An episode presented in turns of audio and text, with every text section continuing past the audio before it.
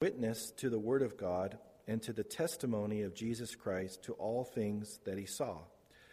Blessed is he who reads and those who hear the words of this prophecy and keep those things which are written in it, for the time is near.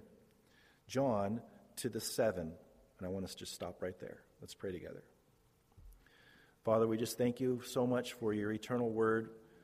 We pray, Father, that you would use these verses for your glory in our lives. Teach us by your Holy Spirit.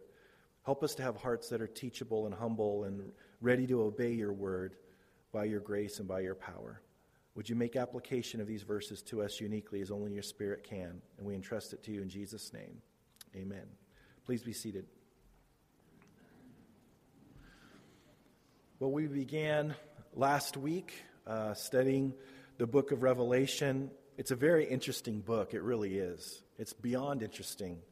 It's uh, mesmerizing. I mean, it's, it arrests you as you read it. It's just so full of so many different things. Uh, everybody seems to have an opinion of the book of Revelation. Have you noticed that? Everyone has an, some kind of opinion about it. Most people uh, that have never read it seem to be experts in it. and know everything there is to know just about about the book of revelation even though they've never read it uh, and the tabloids sure have sure know that people have an interest in it because it seems like from one week to the next you go into the checkout counter and you see that oh jesus is coming back next week in a ford pinto. Didn't know that you know or some wacky crazy thing that because they know that we have an interest in end times. We have an interest in the end of the world. And what's interesting about the book of Revelation is that we're actually going to be reading certain passages that include us. Think about that. We're going to be there. And we're looking right now into a, a clear picture that we're going to be in the middle of. Actually, looking and seeing us uh, in the future. Ever want to see what you're going to be like in the future or see your life related to the, to the future, you know, years from now? We're going to do that in Revelation. We're going to see certain scenes and we're going to say, we're, we're there at that moment. That's, that's incredibly, an incredible blessing. So last week we started the book. We only got through the first five words.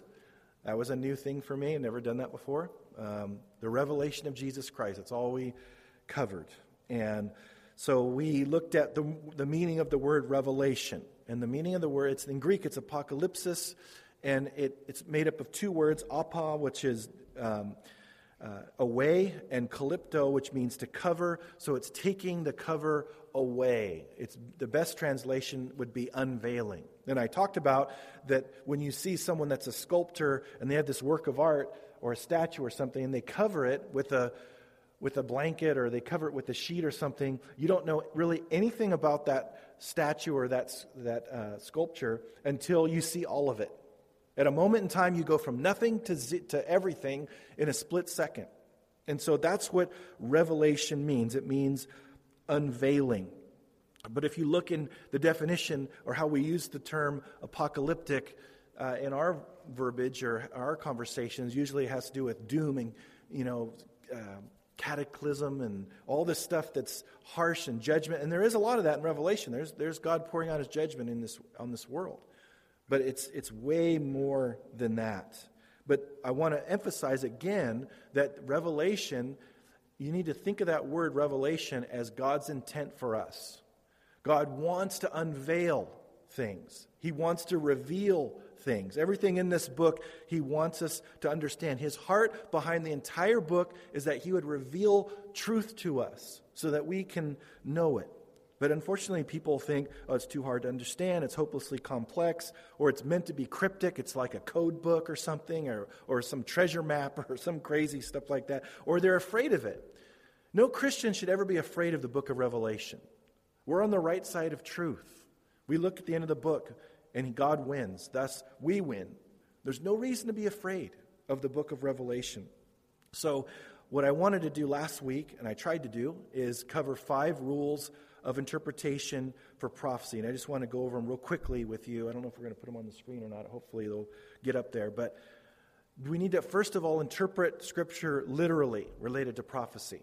Um, We need to look at the, the, the, prophecies related to his second coming the same way we look at the prophecies of his first coming. He fulfilled all those prophecies literally. So he's going to fulfill the prophecies literally related to his second coming. The symbols even have a literal fulfillment. So we need to understand that. Secondly, we need to watch carefully for time elements which are out of order or have large gaps.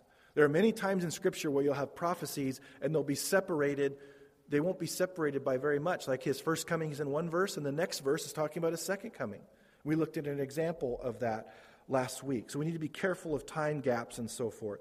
Also, we have to ask ourselves has the prophecy been fulfilled already, or is it yet to be fulfilled. That's very important when we're looking at prophecy. Also, we need to let Scripture interpret Scripture. That's a general principle for Bible interpretation, but especially with prophecy, we need to let prophecy interpret prophecy and let God's Word interpret the meaning of these verses. And then lastly, the big picture has to remain Jesus Christ. He's the spirit of prophecy, we're told in Scripture. So it always has to be revealed or understood or studied in a way that, that we see Jesus. And so I want us to know those principles because these principles are the principles I will be using to interpret the book of Revelation. I'll be referring back to these principles. So that's why we need to know them. And that's why I brought them up last week. So you can understand why I'm getting what I'm getting or what, why I'm coming to this specific conclusion about what these verses mean is because I'm using these safe principles of Bible interpretation of prophecy. Last week I also described the book of Revelation is kind of like the borders to a puzzle. When you put a puzzle together, you start with the borders first, and then everything else you fill in after that.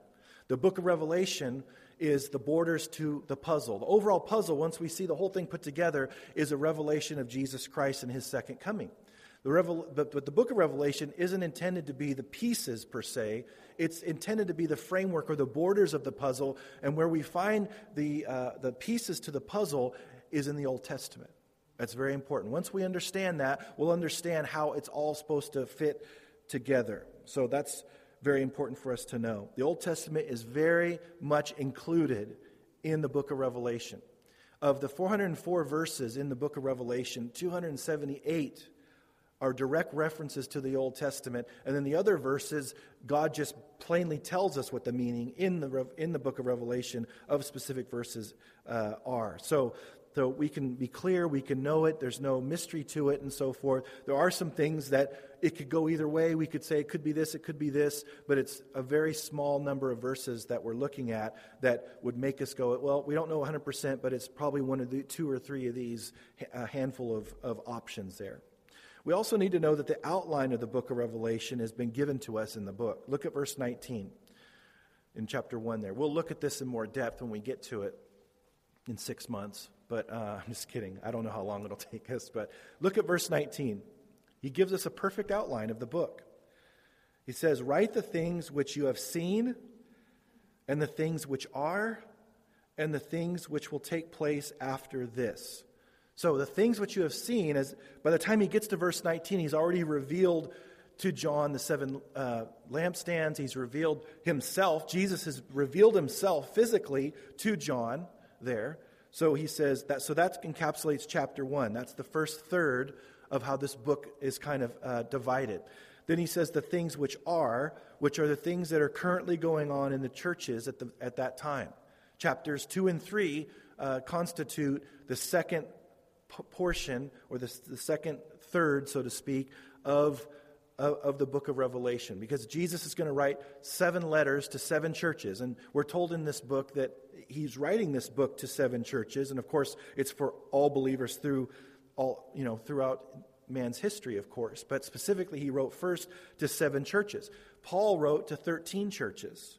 Jesus wrote to seven churches, uh, and we people don't realize Jesus has letters, and he wrote letters too, just like uh, the, the, the disciples did. And that's why chapters two and three are, if you have a red letter Bible, are mostly red letters because it's Jesus' uh, letters to the seven churches. But then he says, "And the things which will take place after this." Then that's chapter four on all the way to the end of the book. And I want you to notice a couple words at the end of verse 19 the two last words of the verse says, after this. That's very important. Note in verse 19, it says, and the things which will take place after this. That's very important because if you turn over to Revelation chapter 4, verse 1, why don't you turn over there real quick? Hold your place in chapter 1. Revelation chapter 4, verse 1, look how, it, look how it starts. It says, after these things. See, that's the same Greek two words that he gives at the end of verse 19, after this. So he's talking about something very specific. So the things that are continue all the way to chapter 4, verse 1. And then he says, after these things, what things? Those are the things that are, the things that are currently going on in the churches in chapters 2 and 3. And then he says, And behold, I, uh, I looked, and uh, behold, a door standing open in heaven. And the first voice which I heard was like a trumpet speaking to me, saying, Come up here, and I will show you things which must take place after this. There's that word again, after this. Same Greek two words. Sounds like the rapture to me. And that's why we don't see the rapture or people, believers on this earth, apart from the 144,000 male virgin Christian um, Jews that, that, that evangelize the world and, and, and, the people that get saved after the rapture, we don't see any of the church from chapters 4 all the way to, to uh, way beyond at the very end of, of, of the book. So now you can turn back to chapter 1. So, verse 19 gives us that great outline so we know what God's aiming at. He's, we were looking at the things that, that God had shown John. We're looking at things that are the, in, in the lives of the churches at that time, which have application to us today. And then we're going to be looking at things of the rapture from chapter 4 on. And it's, it's that outline coupled with understanding that the Old Testament pieces to the puzzle have to be brought from the Old Testament into the understanding of the, the, the border of the puzzle in Revelation that gives us understanding of the book of Revelation. When you understand that outline, and when you understand the pieces of the puzzle come from the Old Testament, there's great clarity as you study through this amazing book. And thus you get to realize God's heart for mankind by giving the revelation. He wants us to understand it, He wants to unveil the truth. So it's not cryptic, it's not hard to understand, it's been revealed. Now, the question people ask sometimes is related to the book is why all the symbolism? Why did God give all these symbols in the book of Revelation where we have to go back to the Old Testament to understand and so forth? Or, or the, the book of Revelation itself has to define. One uh, possible reason is persecution. That Caesar Nero had already died, the one that Paul dealt with, because all the apostles have died now. John's in his mid to late 90s at this point on the Isle of Patmos. He's been uh, banished to that island. Uh, he was, they tried to burn him in oil, boil him in oil. That didn't work. So they, they sent him over to this island and he's sequestered there. God gives him this revelation. And so it's very possible that John knows that this book is going to go out and people in the churches are going to receive this book. But the problem is, if he's describing how all of mankind's rule or that man's government in this world ends, well, what would happen if Rome saw that? What if, what if Rome saw Christians with this book? No, speaking about how Rome's uh, influence and empire is going to end. There could be more persecution. That's very possible. Also, I think a, a good reason is because it connects, it connects the rest of God's revelation together with the book of Revelation. Because it's so linked to the Old Testament, it shows how God's revelation has been consistent all the way through by using these symbols.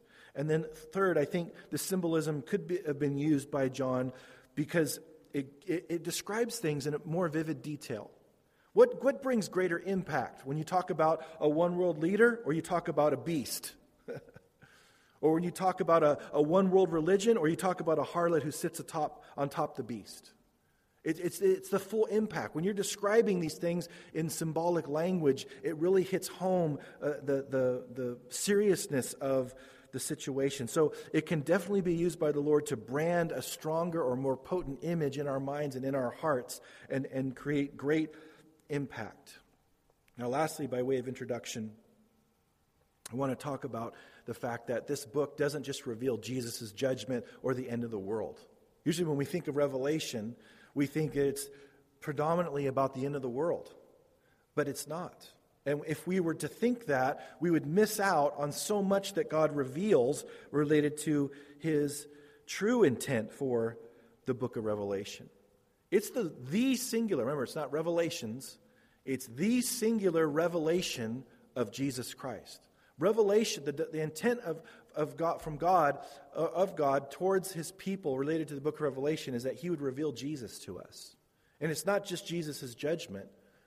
It's, it's, there's a lot of things about who he is that we learn uh, that we would never learn really anywhere else, especially how worthy he is to be worshiped.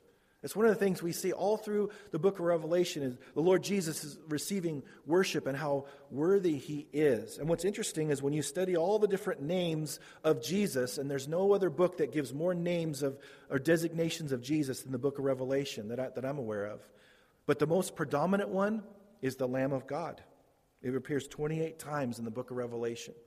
Now you think of all this judgment, and in, in Revelation it talks about the wrath of a lamb. That's kind of weird. I mean, when have you seen a, a lamb execute wrath? I mean, it's kind of strange, right? But he's, but he's lifted up and highlighted and showcased as this suffering Lamb of God that without which we could not worship him. We couldn't even go to heaven. We couldn't approach the throne and worship. We couldn't even think about God the way that we do without that sacrifice. So his sacrifice, just like the heart behind communion, is, needs to be at the center uh, uh, of everything that we study in the book of Revelation. And so he reveals himself in his letters to the seven churches. He speaks at the end of the book as well. He, he, I mean, there's so many ways that he reveals himself. It's not just his judgment or the end of the world. We get to know Jesus better by looking at the revelation of who he is. And it's a beautiful thing, and it's a privilege.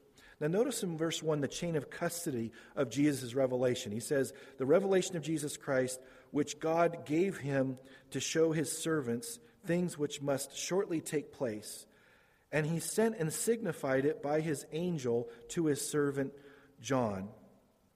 So it's easy to miss if you're not looking for it. But look at the, all the different times that this, that this vision or this revelation is passed on. So you see there, it says it's a revelation of Jesus Christ. It's about him, which God gave him, which the Father, that's one, one, gave him, that's number two, gave Jesus to show his servants, that's three, things which must shortly take place.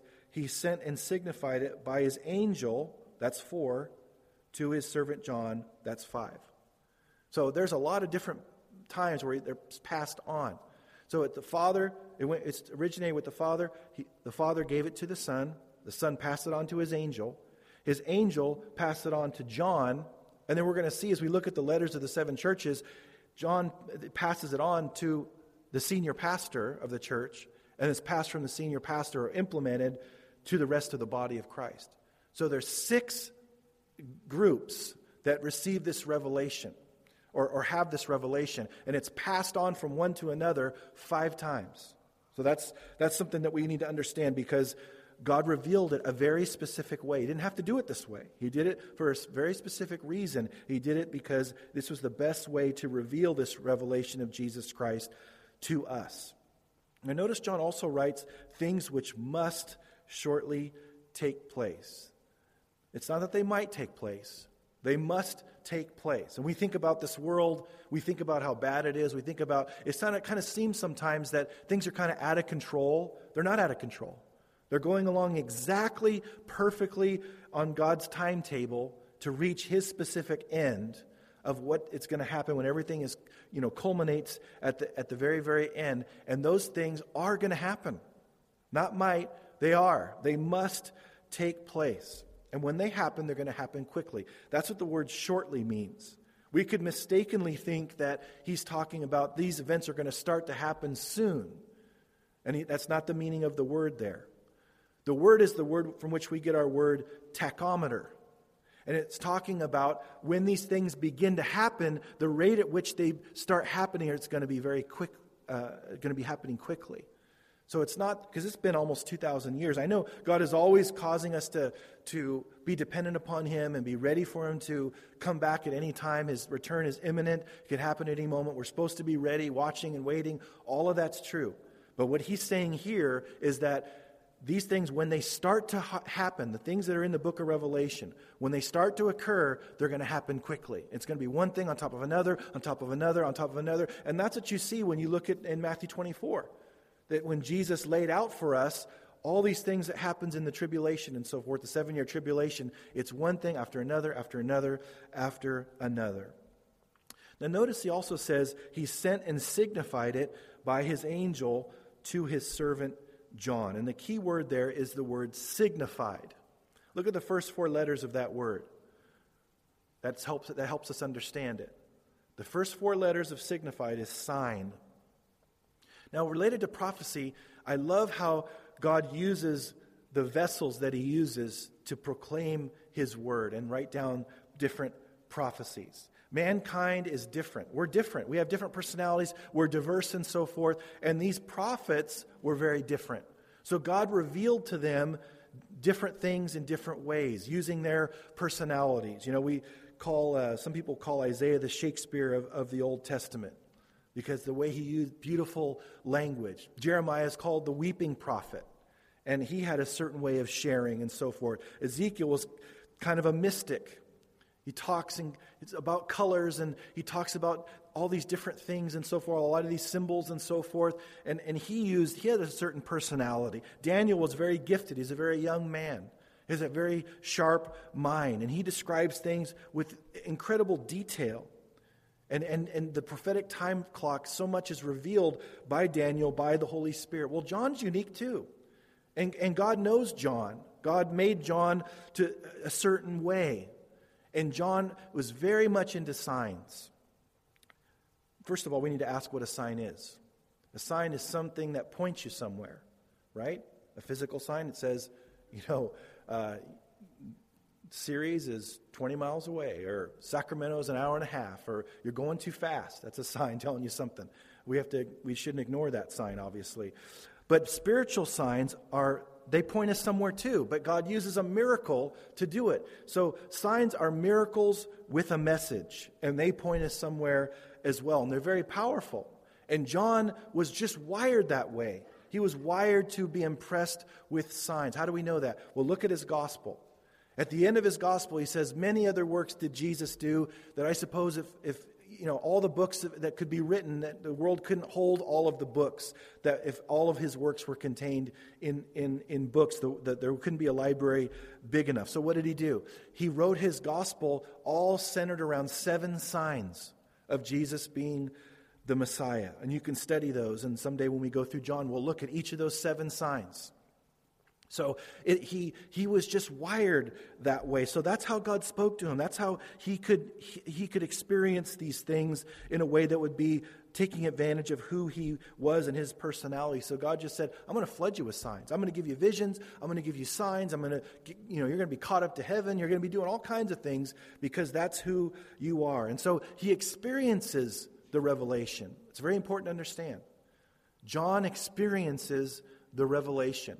It wasn't just that he was dictating words that God gave him. He experienced this. That's how that's who he was. That's just how he was wired. And so we hear words like I heard. We hear that 28 times. He says I saw 49 times.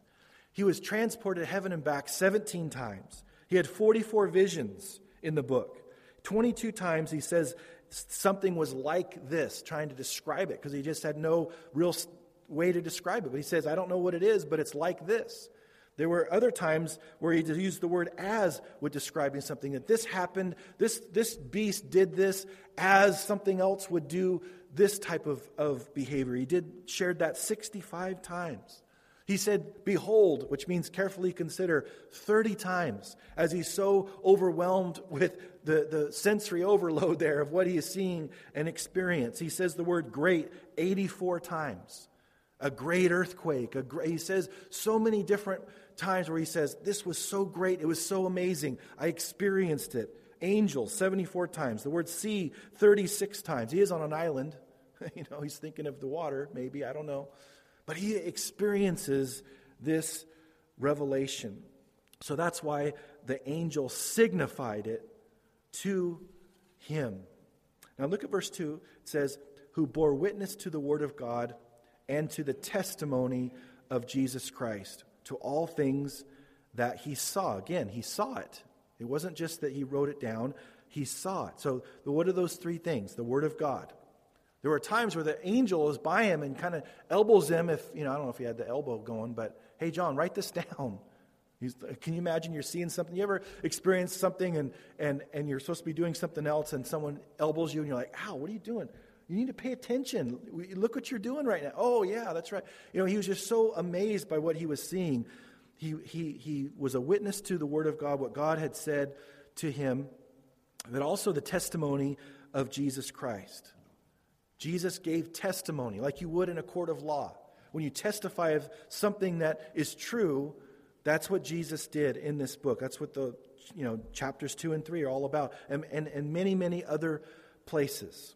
Jesus spoke. Jesus gave testimony to something, and he recorded it. But also the things which he saw. Again, he experienced it. He, he, he, he went through the process of visually seeing and hearing things and, and experiencing things, being caught up and so forth, and it was very real. But it wasn't just a few things. Notice the word all there in verse 2. To all things that he saw. And I'm so thankful that John didn't hold anything back. He didn't say, well, they're going to think I'm crazy talking about some animal with multiple eyes and horns, and so I'm not, I'm not going to include that. No, he, he included everything. He said, I putting everything in here, everything that I witnessed, everything that I saw. Now, notice in verse 3 the guaranteed blessing. He says, Blessed is he who reads and those who hear the words of this prophecy and keep those things which are written in it, for the time is near. There are portions of Scripture which talk about blessings associated with that Scripture, but nothing like this. It's a flat out guarantee. Remember that Cajun guy? Guarantee. That, that chef or something? I don't remember. Was it a chef? Cajun chef? But this is a full on guarantee, money back, just you, you can bank on it. More than a money back guarantee, it's a promise. And, and to really understand what this verse is talking about, we need to kind of be transported back into that day a little bit, related to the Jewish synagogue, after which they modeled much of the church services in the early church. The Jewish synagogue, you know, they didn't have Bibles back then. We are so blessed to have Bibles. They didn't have the Word of God for their personal possession. So in a synagogue, they would come to all gather on Saturday there, and they would have scrolls. A synagogue had scrolls, they had copies of the Word of God. And there would be a reader, and the reader would, would, would read from the scroll, the people would hear it, and there would be an expectation that they would value it and obey it. And that's what John is describing here. We personalize this, which it, obviously we can. We can read it, we can hear it, because the word read really means to read out loud there. We can read it out loud, we can hear ourselves read it or have other people read it and so forth and, and apply it ourselves. But this is talking about the blessing associated with doing it together as a family. The word he there in verse 3 is singular, but the word those is plural. It's talking about the church service of someone reading it and then people hearing it, and then those that hear it keep it. And that's important for us to understand. There's a lot of blessings associated with reading the book of, of Revelation, understanding it, and so forth in my personal devotions. But there's a special blessing also, and he's made, that's what he's mainly speaking about for us right now. I'm being blessed right now by reading this book. You're getting blessed right now by hearing it. And then we'll all be blessed as we keep it. And the word keep is really focusing on uh, treasuring it, holding it as dear, and also, of course, o- obeying it. So that's very, very important for us to know. How many churches go through the book of Revelation? Think about how many churches are being robbed right now of this blessing because they oh no the people won't like it they won't they won't they'll, they'll get scared or we can't understand it or whatever the reason is why they don't go through it on sundays but, but it's sad to me that, that, that uh, God's people are being robbed because they won't go through it together as a family. Now, notice he says the time is near. That's important. Now, that's again what I talked about. It's, the other one was when things start to happen, things are going to happen fast. But this is talking about the time, the, the way that we normally speak of it, that, that we need to be expecting the Lord Jesus at any moment. And at the end of the book, Jesus himself says that he's, that he's coming quickly twice. Jesus himself says it. So the whole church, uh, for all you know, the church age has been dependent upon th- that Jesus could come back at any moment, and so we need to be ready to go. Now, lastly, we need to understand the number seven. To, if we're going to ever make sense of the book of Revelation, we have to understand the number seven. So that's why I read the first part of verse four, John to the seven, and he's going to say churches and so forth. Numbers are very important in the book of Revelation. If we're going to understand the book of Revelation, we have to understand his use of numbers. There are more references to numbers than in the book of Numbers. you know, when Moses took a census at the beginning of their wilderness uh, journey and at the end, even that doesn't have as many numbers rep- represented. Listen to the numbers that are in this book two, three, three and a half, four, five, six, seven, ten, twelve, twenty-four, forty-two, 144, 666, 666, a thousand. Don't have to be afraid of 666. We're not going to be here. 1,000, 1,260, 1,600, 7,000, 12,000, 144,000, and these two I get real excited about 100 million and 200 million. Those are the numbers represented in this book. But the number seven is, is listed 54 times in this book. And it's very important that we understand the significance of the number seven. So I want us to hold your place here and turn back to Genesis chapter 2. We want to look at the first time that seven is in the Bible. There's another Bible interpretation principle or rule called the rule of first mention. And that is a, a, rule where you look at the first time something's listed in the Bible, and that gives you the best definition or the most complete definition uh, of the word, and it can carry through, through through the rest of the Bible. So we want to look at the first time. Genesis chapter 2, verse 1 says, Thus the heavens and the earth and all the host of them were finished. Notice that word finished. And on the seventh day, God ended his work which he had done. And he rested on the seventh day from all his work which he had done. Then God blessed the seventh day and sanctified it, because in it he rested from all his work which God had uh, create, which God had created and made. This is the first time we see seven. So God completed creation and he rested on the seventh day. So it signifies completion. Number, seven is the number of completion or fulfillment. It's very important that we know that. In chapter 1, verse 14 of Genesis, we're told, Let there be lights in the firmament of the heavens to divide the day from the night, and let them them be for seasons and signs and for days and years. So the stars, the rotation of the earth, the rotation of the earth around the sun, the moon's rotation of the earth, and so forth. That's how we get our years. That's how we get our our uh, you know our months and so forth, and our seasons and all of that. But where we get our seven day week is from here, because God rested on the seventh day. So that's important for us to see. It's the number of completion. And when you look at Genesis chapter 3, verse 1, when the serpent comes on the scene and tempts mankind, from that point on, the fall of man occurs, the history of man starts unfolding, and God aims to bring a Messiah. He works through one nation, Israel, and we see the, all through the Old Testament, their struggle and so forth, God uh, bringing forth them into the land, and then the Messiah bring, being brought forth. And so he can redeem uh, mankind and, and put everything right to how it was before Genesis chapter 3. And now in Revelation, we see the culmination of all of that. So people have said that Genesis is kind of like one bookend, and, Gen- and Revelation is another bookend.